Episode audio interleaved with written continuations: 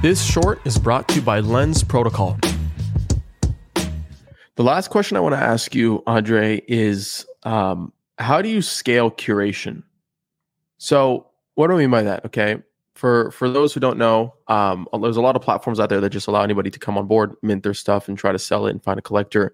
But there's other platforms where collectors look to the platforms to kind of curate the right drops uh, that bring not only like musical value and like appreciation to the to the to the NFT in question, but also there may or may not be upside in it as well, right? So there's a level of curation that kind of like has its strengths, but one of the weakest points of curation is scalability. Um, and versus having an open platform where anybody can go on curation, you really you really take time to really think critically about who are you going to let on next, who are we going to work with, etc. But how have you kind of come across some different areas, if any, to be able to scale curation, and what does that look like? Yeah.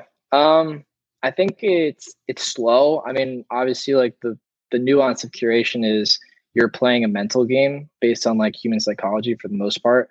Um, you always want everything that you put out to feel extremely exclusive, but you also when you do that, you also are putting on the pressure that the product that you're going to be delivering based on expectations, they have has to be met, has to be leagues above everybody else. Um, so that obviously requires a lot of time, and we're learning that as a curation platform. We thought we were going to be able to do a drop a month. Uh, that's not the case. We're you know we're looking at maybe a drop every four months at this point because it just takes that much more time to develop these drops. Um, I think scalability comes when you can build when you start building confidence as a company, but also you build really good systems in places and systems in place to uh, grow and ensure you can bring on higher volume without sacrificing that quality.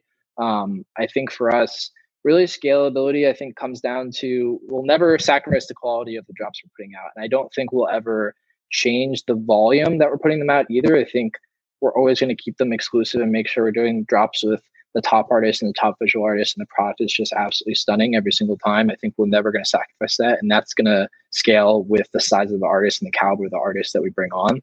I think to scale the company overall, though, as a curation company, we just have to deliver um, or introduce more products over time.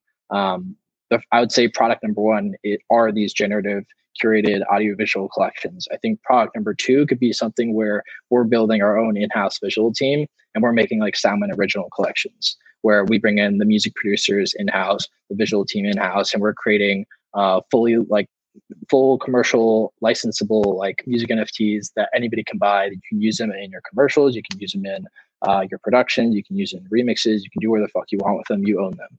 Um, I think that could be another product.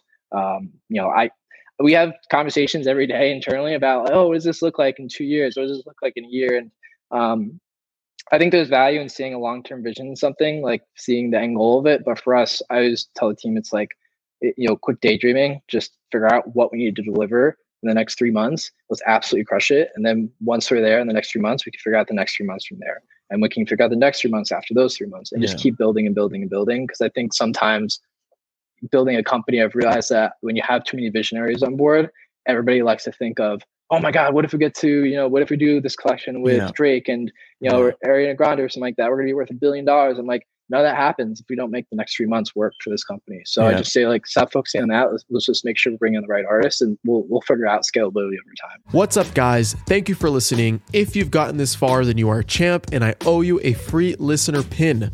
Go to adamlevy.io forward slash NFT fill in your info, and I'll distribute the NFT towards the end of the season.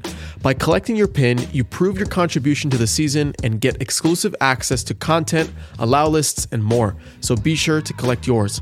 Also, please make sure to rate and subscribe to the podcast wherever you're listening. This helps me out so much. And finally, hit me up on Twitter at LevyChain. I want to hear what you're building, the latest crowdfund you're trying to complete, or if you simply want to chat. I love talking about where crypto meets the creator economy, and it's no different if it's coming from you directly. So thanks again for your support. It means the world, and I'll see you on the next episode.